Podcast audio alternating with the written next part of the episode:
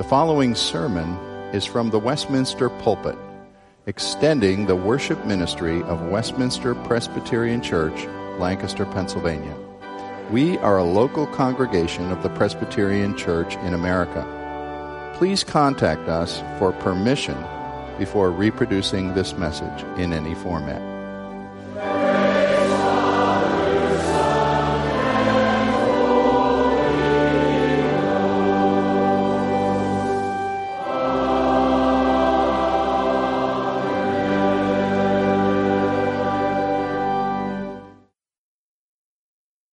Invite you to turn your Bible to Romans chapter 4. Dr. Rogers preached through Romans about 10 years ago and more recently covered some passages from Romans 3. And this morning we're picking up in Romans 4, where Paul has already made the argument that no one is righteous, uh, not Jew nor Gentile, but all are condemned under the burden of sin, and that our justification, our salvation, is, does not come through works, through good works or the keeping of the law, but rather through faith in Christ. And so our text here goes on to illustrate and strengthen Paul's argument from the life of Abraham, through whom God promised to bless all nations. We live in a pluralistic society, a very multicultural society, and uh, with many religions and many religious backgrounds. But ultimately, in, in the final uh, assessment of the matter, there really are only two ways of salvation one by which our own merits we may curry favor with God, or trusting God to provide what we need for salvation. The religion of man is based on karma, of building up an assessment of good works. But the religion of God offers salvation by grace through faith alone in Christ. Please follow as I read, beginning in Romans 4, verse 1. What then shall we say was gained by Abraham, our forefather according to the flesh? For if Abraham was justified by works, he has something to boast about, but not before God. For what does the scripture say? Abraham believed God, and it was counted to him as righteousness. Now, to the one who works, his wages are not counted as a gift, but as his due. And to the one who does not work, but believes in him who justifies the ungodly, his faith is counted as righteousness. And then skipping down to verse 13. For the promise to Abraham and his offspring that he would be the heir of the world did not come through the law, but through the righteousness of faith. For if it is the inheritance of the law who are the heirs, faith is null and the promise is void. For the law brings wrath, but where there is no law, there is no transgression. That is why it depends on faith, in order that the promise may rest on grace and be guaranteed to all his offspring, not only to the adherent of the law, but also to the one who shares the faith of Abraham, who is the father of us all, as it is written. I have made you the father of many nations, in the presence of God in whom he believed, who gives life to the dead and calls into existence the things that do not exist. In hope, he believed against hope that he should become the father of many nations, as he had been told, So shall your offspring be. He did not weaken in faith when he considered his own body, which was as good as dead, since he was about a hundred years old or when he considered the barrenness of Sarah's womb. No unbelief made him waver concerning the promise of God, but he grew strong in his faith as he gave glory to God, fully convinced that God was able to do what he had promised. That is why his faith was counted to him as righteousness. But the words it was counted to him were not written for his sake alone, but for ours also. It will be counted to us who believe in him who raised from the dead our Lord Jesus Christ, who was delivered up for our trespasses and raised for our justification. This is God's word. Father, we thank you for the clarity and the focus of your word that sets us free from the bondage of man made religion and points us to the very religion of God, of salvation by grace through faith alone in Christ. I pray that you would impress these matters upon our hearts. We pray this in Jesus' name. Amen. On the second day of our London mission trip last month, uh, we visited a very large and beautiful Sikh Gurdwara, which is like a temple in the town of Southall, just west of downtown London. And uh, while there, we learned that this Sikh Gurdwara was the second largest, or the largest, outside of India. Sikhism is a reform movement uh, in Hinduism that dates back some 600 years and uh, claims about 25 million uh, followers, adherents around the world today. You can usually spot out a Sikh man, a pious man who uh, pledges to never cut his hair and wears his hair up in a turban and his beard long and usually wears a bracelet around the wrist. And uh, we were greeted with hospitality and served chai tea, and we listened to women sing beautiful music to their holy book, and then went on to listen to uh, a very articulate elder explain to us the history and the teachings of the Sikh faith. And uh, Sikhs believe very strongly in family, in marriage, in loyalty to one's community and to the nation. In fact, they have a long history uh, with the British Empire, especially in South Asia. Uh, they're very hardworking people and share many of what we would call traditional and conservative values. And because of their strong work ethic and frugality, many Sikhs do rise to prominence and are people of means. Uh, South Carolina Governor Nikki Haley comes from a Sikh background. And as I'm listening to this very winsome elder describe the Sikh faith, I, I grew in admiration for it. So, wow, these people are pro family and pro marriage, pro life, pro work at hard work. Uh, they're very generous, serving the poor in their communities. They, they open their doors and serve meals uh, most of the day, all day long. And it all sounded so good until this elder got to karma. Karma is, as a principle of divine justice, uh, where each person gets uh, his or her just deserts. It, it, rests on the teaching of reincarnation, that the belief that all of us uh, have been preceded by or, or have lived uh, nearly infinite numbers of past lives, and they use karma to explain prosperity and suffering uh, that you are where you are today because of your goodness in past lives, and the way you live your life now will predict and prepare you for the next life. As I thought about this teaching, this idea, this endless cycle of re entering a fallen and broken world, and that my future status would be conditioned upon my performance in this life, I realized this offers no hope at all. I joked to my team that if reincarnation and karma were true, I'd come back as a mosquito. Probably one that carried the Zika virus, of all things. That would be more than I deserve. A karma basis for judging ourselves and others, though, is not limited to Hindus and Sikhs, but is very prevalent in our culture today one which is very merit based in its view of prosperity and suffering. All too often, we are very much like the disciples of Jesus, who, on the occasion of encountering a blind man, asked Jesus, Who sinned? This man or his parents that he was born blind? We take grace for granted. We look down and judge uh, those who suffer. We Consider that there are some who are beyond the reach of God's grace with our karma laced conviction that people need to get what they deserve. Well, Jesus' response to his disciples that neither sinned, neither this man nor his parents, but that the works of God might be displayed in his life, illustrates the, the point Paul makes concerning the offer of the gospel of God's grace, the freedom from the death cycle of karma, and the hope of everlasting life. This morning, we want to lay out Paul's argument from Romans 4. Then we want to make some comparisons between karma and grace. and then offer some practical applications.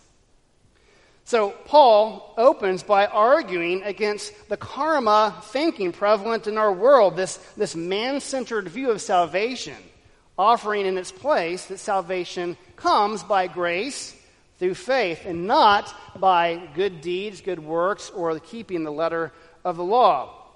Now, Abraham was upheld in Jewish tradition as a, a model figure of obedience and faithfulness. And if ever there was a man to be saved by his good karma, it must be Abraham. But a candid look at scriptures reveals a more complicated story that, that Abraham was a very flawed man, but in the end was characterized by very great faith and a great God. Paul asks rhetorically what Abraham might have gained if his justification came by works. Well, then he would have something to boast about. But what does Scripture say in Genesis 15 6? Abraham believed God, and it was counted to him as righteousness. This verb counted means to credit, as in to credit to one's bank account, to build up credit and resources. So it is that Abraham did not build up his account or his credit or add good karma to his account to God, but rather he believed God at his word. Paul adds this contrast, this illustration of verses 4 and 5, contrasting a wage versus a gift. The person who works rightly expects payment, uh, it is earned by his labor, but a gift is freely given. A gift is not earned, rather, it's received with gratitude. All of our children have savings accounts down at the Belco Credit Union down the road here. And uh, we, we picked that uh, credit union years ago because it offers a little better interest rate than the bank and also offers savings incentives. On their birthday, they get a $5 bonus added to their account. And uh, when they bring in the report cards, they get $1 for every A, up to a $5 bonus. And, and so, in a sense, they, they earn their money by work, either school work, earning the A's, uh, but the birthday money is free.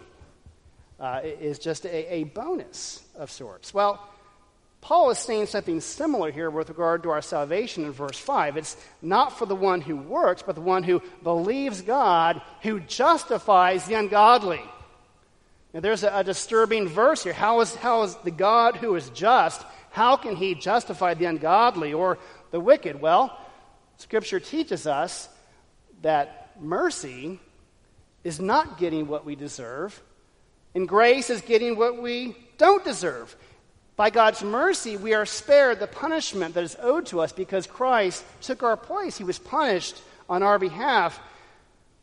But not only are we spared eternal punishment, we're also given access, granted access into heaven, into fellowship with God. That's grace through the merit and the obedience of Jesus Christ. In verses 9 and following, Paul will go on to explain uh, that Abraham was not counted righteous because of his circumcision, which came later. He was already righteous uh, through his faith, but rather circumcision was an outward sign of the inward reality of him believing upon God, his creator and redeemer. And so, as we pick up again in verse 13, onward to the end, Paul shifts to focus on how our salvation, our justification, is not come by the keeping of the law. Abraham was justified before God centuries before God gave the law to Israel through Moses. And then in verse 14, Paul throws down the gauntlet to declare that, that salvation cannot be both by law and by faith. It has to be one or the other. Because the law commands obedience, but the promise commands faith. God did not say to Abraham, Obey this law and I will bless you, but I will bless you. Believe my promise. Verse 15 goes on to explain that the law brings wrath because we are all counted guilty as lawbreakers. James says the same thing when he says that anyone who breaks even one part of the law is guilty of breaking all of it. But grace gives, while faith takes. Faith must humbly receive what grace has to offer. In verse, verses 17 to the end, go on to exemplify not Abraham's good character and morals, rather his faith. His faith in this God who is now offering inclusion, admission, and acceptance into his redemption, into his family, not because of pedigree or good works or keeping the law, but rather through faith. And our text makes clear that, that Abraham believed both in God's power, that he was powerful enough to fulfill his promise, but also trusted in God's reliability, his willingness and faithfulness to follow through on the promise. Verse 18 declares that, that Abraham hoped against hope. He and his wife were childless. They were decades beyond uh, the normal age of bearing children, and yet God had promised that he would be the father of many nations. Later on, when Abraham has a son, his well loved Isaac, God commands him to take Isaac to Moriah to sacrifice him there. And Hebrews chapter 11 helps us interpret understanding that Abraham reasoned that God could raise the dead. Ours is not a blind faith, it's a reasonable faith because we have trust in Him who is trustworthy. Our faith is a reasoned trust. Verse 21 declares that Abraham was convinced that God was able to do what he promised. People break promises all the time. Politicians overpromise and underdeliver, but not God. He has both the ability and the reliability to keep his promises. And so Abraham trusted in God's track record.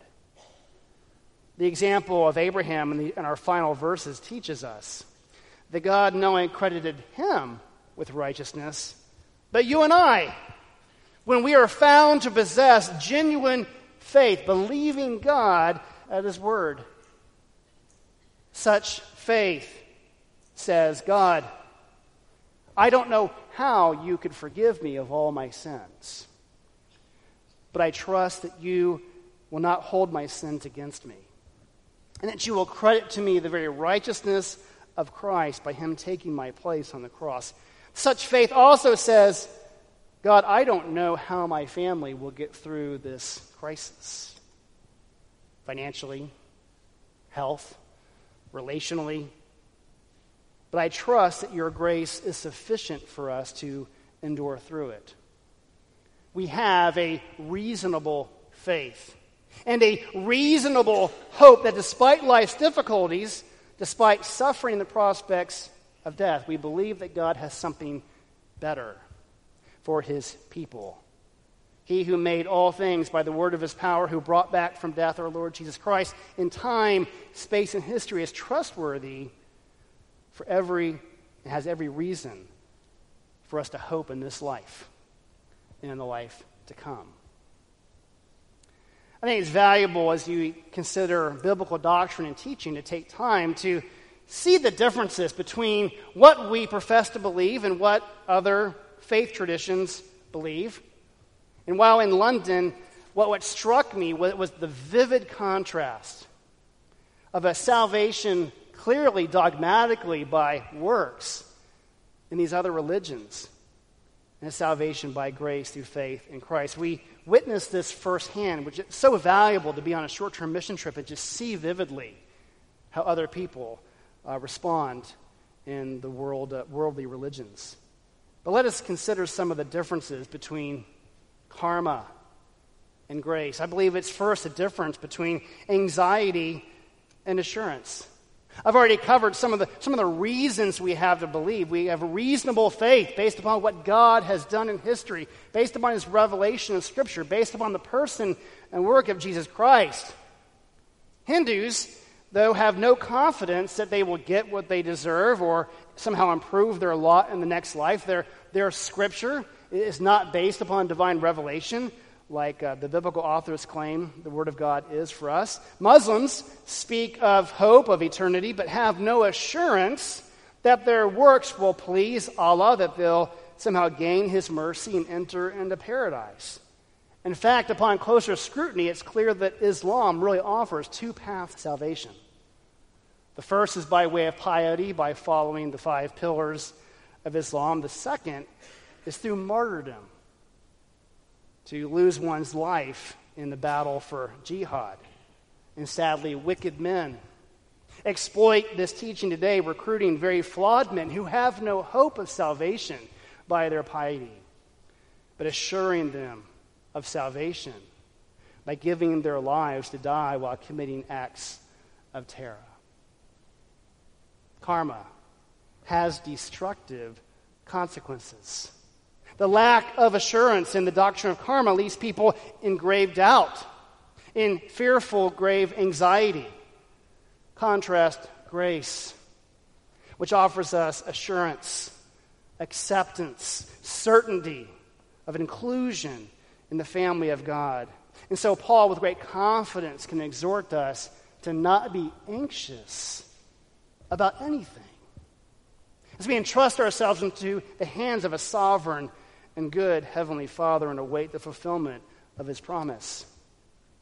Karma versus grace is also the difference between falsehood and truth. Karma denies the sinful nature of humanity, it also ultimately denies the holiness of God. And this, this idea of working one's way into heaven is, is grotesquely presumptuous and arrogant.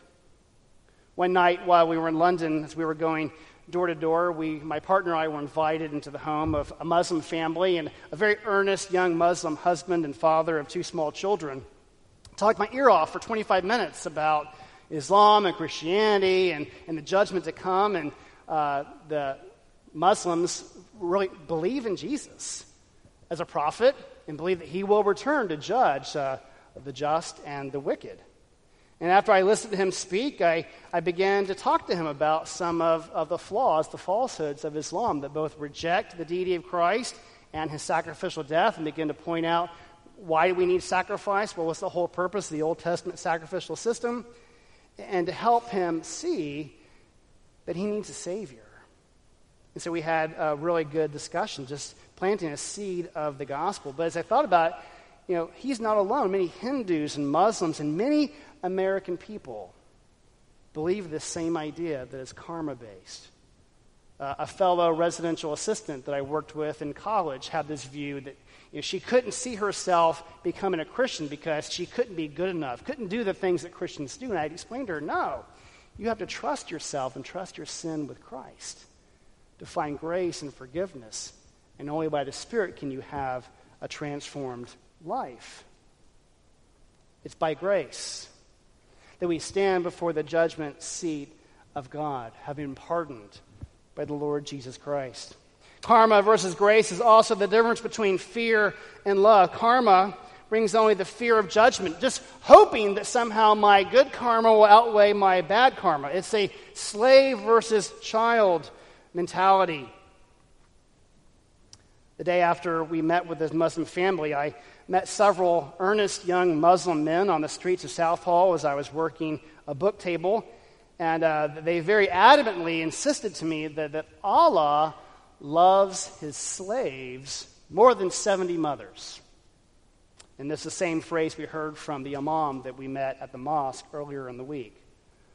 That's as close as Islam gets to expressing that Allah is love.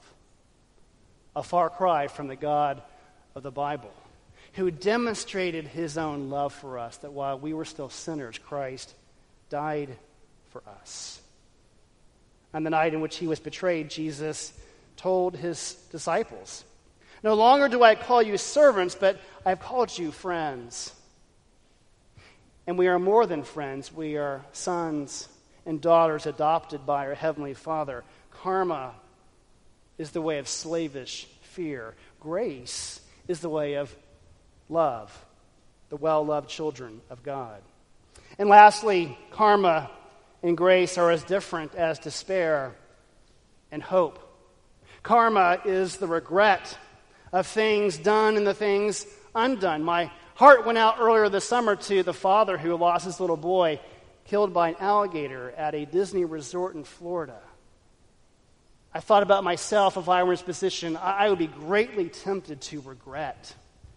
I just wondered what could I have done to prevent this and mourning and seeking consolation. And if such a tragedy were to afflict my family, I know the only consolation I would have is in the mercy and goodness of my Heavenly Father who empathizes with us in our pain, who has entered into our suffering in the person of Jesus Christ, who died, who was lost only to be raised up once again.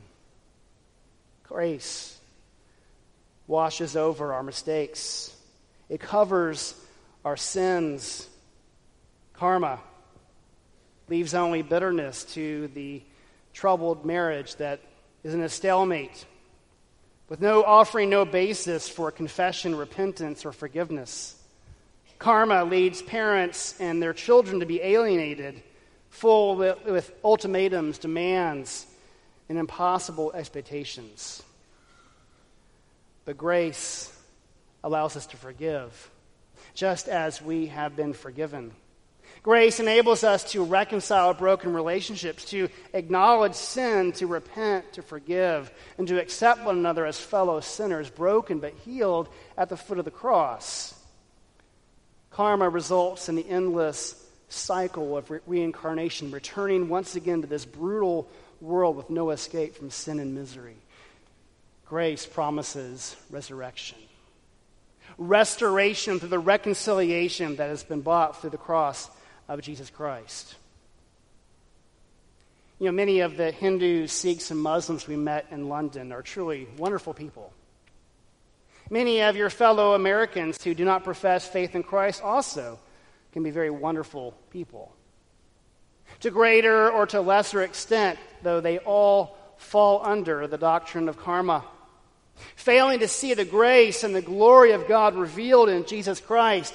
But sadly, sometimes believers live in the same way, live as if we're under karma, grossly neglecting the rich privileges that are ours in Christ Jesus. So, what are some of those privileges? Well, the first is greater joy and peace.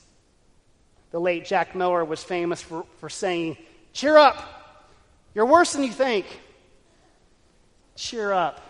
Rejoice. God loves you far more than you ever dare dream or imagine. We know a joy and a peace that the world does not know. On the night he was betrayed, Jesus said to his disciples, These things I have spoken to you so that my joy may be in you and that your joy may be full.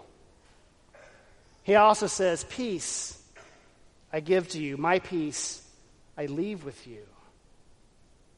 You know, there are many people we met in London who said they wanted peace, especially on a week in which a terrorist drove a truck into a crowd of people in Nice, France, leaving hundreds dead and injured.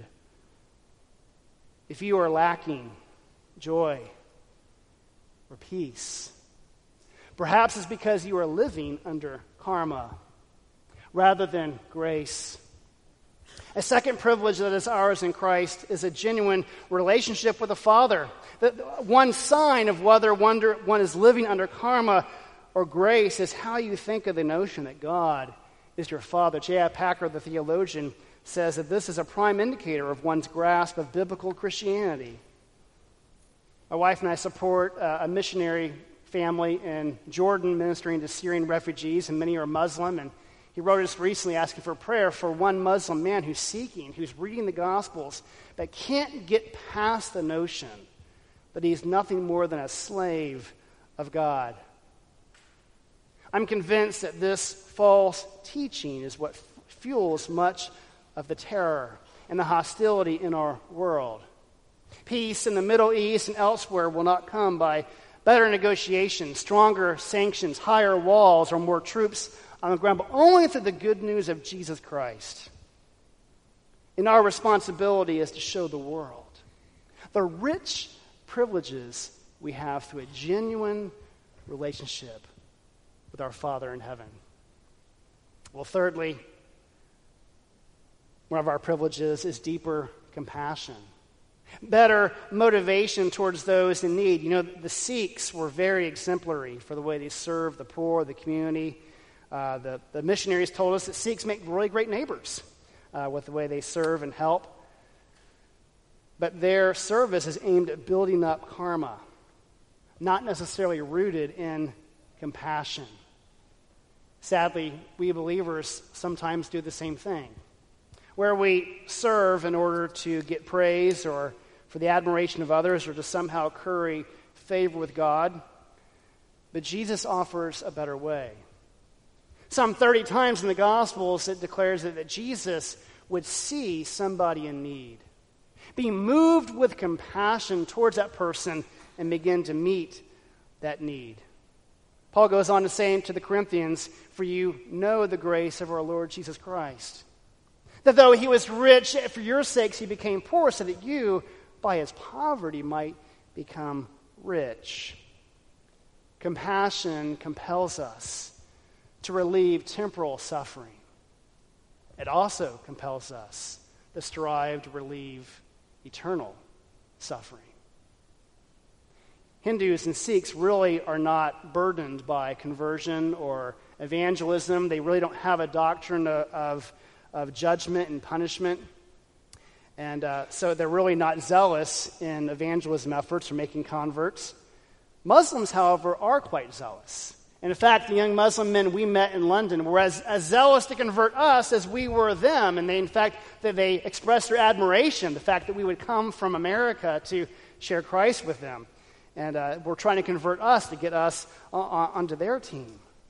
And I thought about, wow, that these men so motivated, so zealous to convert others while serving the wrong God.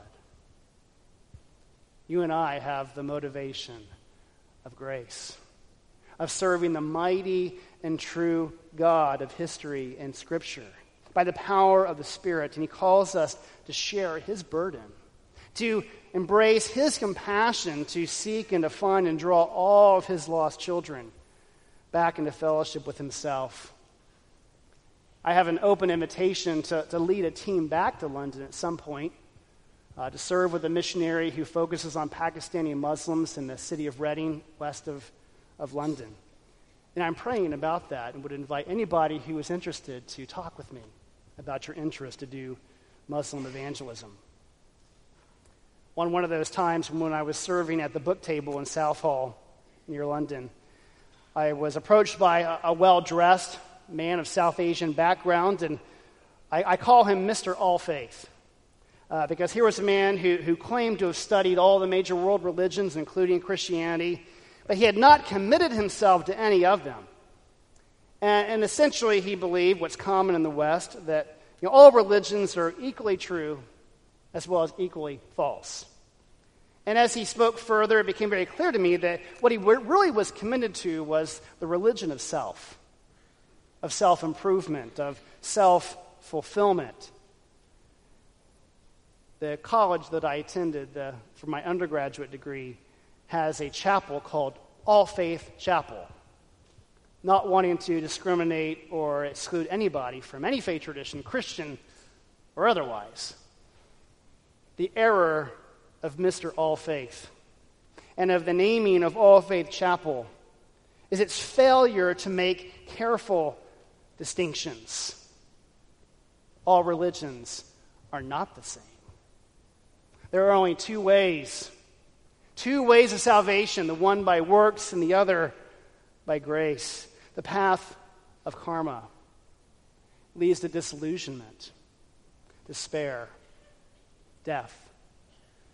But the path of grace leads to joy, peace, and the hope of eternal life. Receive God's grace and live now and forevermore. Let us pray. Gracious God, our Father, we are so grateful that you did not wait for us, for we would never have turned from you, but you came seeking us to deliver us from our bondage, to redeem us uh, through the work of your Son, our Lord Jesus Christ. Thank you for the biblical truth uh, of grace, of salvation by faith alone in Christ. May you impress these things upon our hearts. Help us to live as a people who abide with you and glorify you. We pray this in Jesus' name. Amen.